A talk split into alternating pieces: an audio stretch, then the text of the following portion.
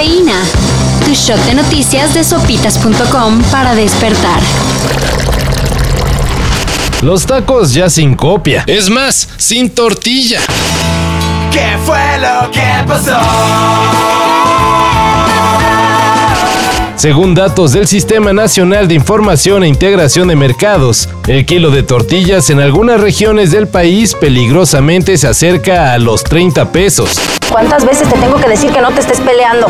¿Qué quiere que haga, doña Catita? El gandalla de los topas me quitó el dinero de las tortillas y ni modo de que me dejara. Por suerte, todavía en muchas partes sigue entre 16 y 20 pesos. Pero los productores advierten que seguirá subiendo. Ayer les hablábamos de las tortillas pirata. Y así como en muchos otros productos, lo original cuesta. Claro que siendo la tortilla un producto básico para la alimentación del mexicano, el costo que amenaza con alcanzar luce pasado de lanza, por decirlo menos. Pues será el sereno, pero la que se nos va a armar cuando llegue tu papá y no haya tortillas para sus frijoles.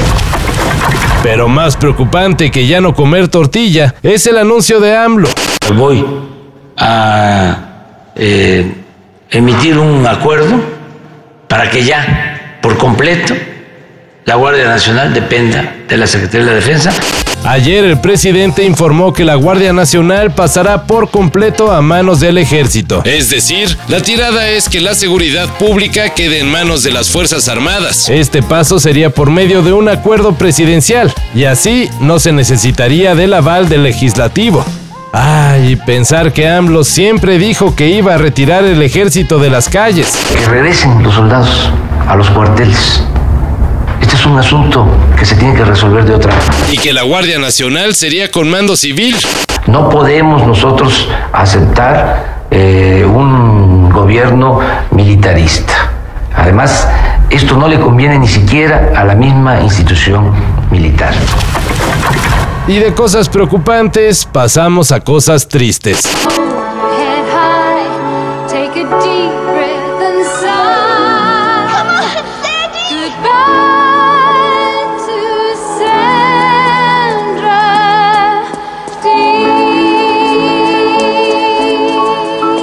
Murió Olivia Newton-John. La noticia fue confirmada por John Sterling, esposo de la actriz y cantante que es recordada por protagonizar junto a John Travolta la película Vaselina. Olivia Newton-John dedicó gran parte de su vida a apoyar la lucha contra el cáncer, enfermedad que ella enfrentó por cerca de 30 años. Murió pacíficamente en su rancho del sur de California, rodeada de familiares y amigos, comentó su esposo. De regreso a Xanadu.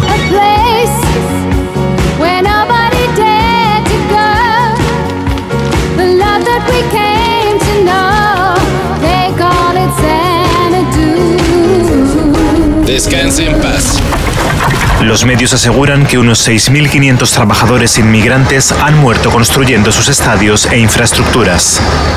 Defensores de los derechos humanos critican las condiciones en las que viven los trabajadores, así como la represión de mujeres y homosexuales en Qatar. Sí se va a hacer, pero cada vez se suman más voces al rechazo de un mundial en Qatar.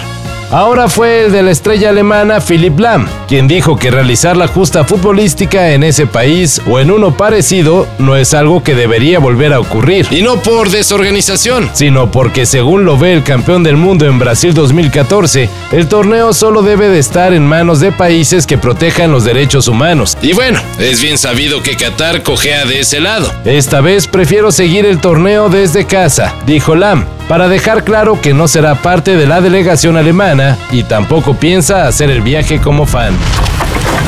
Ojo coleccionistas. Desde ayer comenzó a circular una moneda conmemorativa de 20 pesos. Sí, otra. Con la cual el Banco de México recuerda los 100 años de la llegada de la comunidad menonita a nuestro país. Esta nueva moneda es bimetálica, dodecagonal y está hecha de cobre, aluminio y níquel. Abusados para tener la suya, porque ya saben, esas caen y la banda ya no la sueltan.